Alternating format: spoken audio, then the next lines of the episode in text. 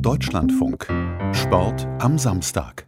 Der unabhängige Verein Athleten Deutschland hat eine neue Präsidentin. Beachvolleyballerin Carla Borger ist die Nachfolgerin von Gründungspräsident Maximilian Hartung.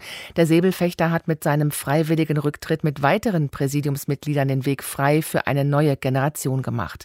Vorhin konnte sich Carla Borger gegen die Mitbewerber Mareike Miller und Tobias Preuß durchsetzen, der jetzt Vizepräsident ist.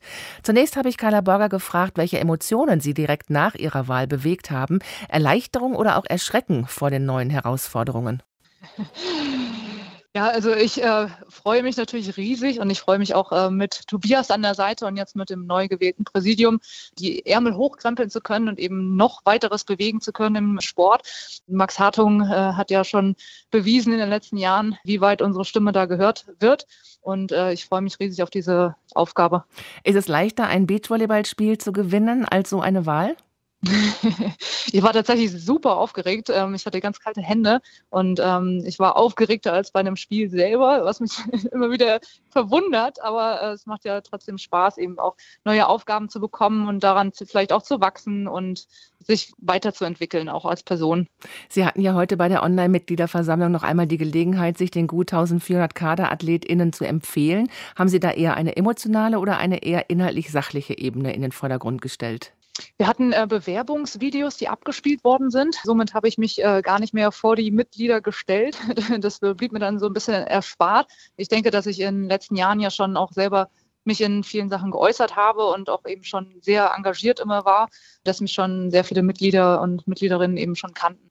Was war denn letztendlich ausschlaggebend dafür, denken Sie, dass Sie sich durchgesetzt haben? Ich könnte mir vorstellen, dass äh, eben ich ja dieses Jahr auch meine Stimme mal erhoben habe und eben auch dafür gekämpft habe und eben für die Rechte der Athletinnen in dem Fall eingestanden bin. Ich denke, dass das auch Schlagzeilen gemacht haben wird. Und ähm, da ich ja auch selber Gründungsmitglied von Athleten Deutschland bin, könnte das natürlich auch mit ein Grund sein, ähm, dass dann eben doch 44 äh, Mitglieder dann eben mich gewählt haben. Ihnen wurden im Vorfeld ja auch die Attribute Bekanntheit und Strahlkraft zugesprochen. Ist das auch maßgeblich mit einem Grund gewesen? Könnte durchaus sein. Das würde mich auf jeden Fall beschreiben und ähm, das könnte äh, ja natürlich ein Attribut gewesen sein, dass äh, ich eben gewählt worden bin. Das Video, von dem Sie gerade gesprochen haben, welche Schwerpunkte inhaltlicher Art für Ihre kommenden Aufgaben haben Sie denn da adressiert und vor allen Dingen auch formuliert? Genau, also die Hauptthemen stehen ja eben noch bis 2022 fest von Athleten Deutschland. Ähm, wir werden das vielleicht auch nochmal evaluieren und eben auch schon strategisch denken, dann eben für die kommenden Jahre, also für die Zeit danach.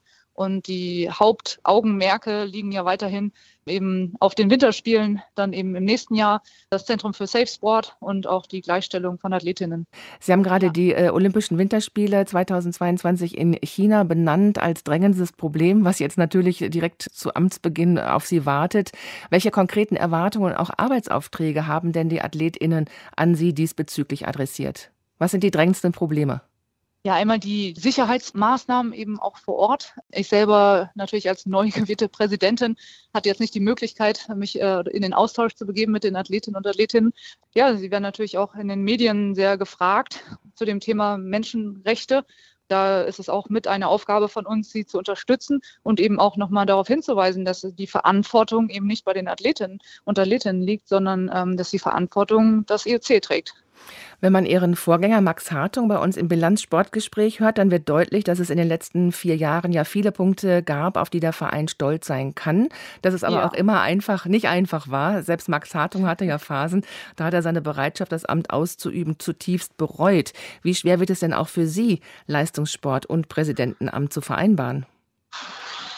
Ich als Gründungsmitglied habe das ja intensivst verfolgt und eben auch den Werdegang von Max Hartung mitbekommen. Und es war eine sehr intensive Zeit für ihn. Er hat ähm, auch viel gezweifelt und ähm, ich bin sehr froh darüber, dass er wirklich weiterhin mutig vorangeschritten ist und eben nicht zurückgezogen hat und dass er das so konsequent auch durchgezogen hat. Und da kann er sehr stolz darauf sein.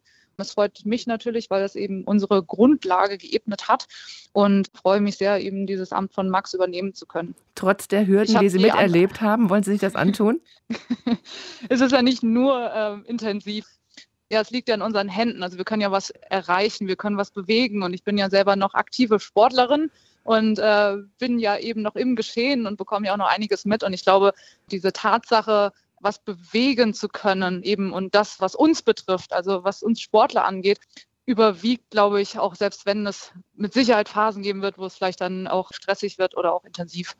Apropos, Anfang Dezember wird ja der neue Mann oder die neue Frau an der Spitze des Deutschen Olympischen Sportbundes gewählt. Bislang sind zwei Namen bekannt. Thomas Weikert, der Tischtennis-Weltverbandspräsident und Stefan Klett, der Präsident des Landes Nordrhein-Westfalen, wollen die Nachfolge von DOSB-Präsident Alfons Hörmann jeweils antreten.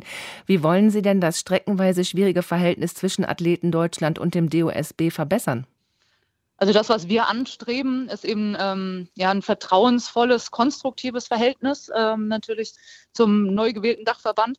Wir wünschen uns äh, einen offenen und unvoreingenommenen Dialog, dass der eben stattfindet, dass man gemeinsame Ziele für Athletinnen und Athleten definiert und eine ganz klare Aufgabenverteilung findet. Soweit hier im Deutschlandfunk Interview die frisch gewählte Präsidentin des Vereins Athleten Deutschland, Carla Borger. Ihr Vorgänger übrigens, Maximilian Hartung, der Gründungspräsident von Athleten Deutschland, hat in einem ausführlichen Sportgespräch ja Bilanz der letzten vier Jahre gezogen. Das ist auch schon verfügbar in unserer Audiothek in der XXL-Version. Einfach da auf Sendungen in der kostenlosen App klicken, dann Sportgespräch raussuchen und runterladen oder direkt loshören.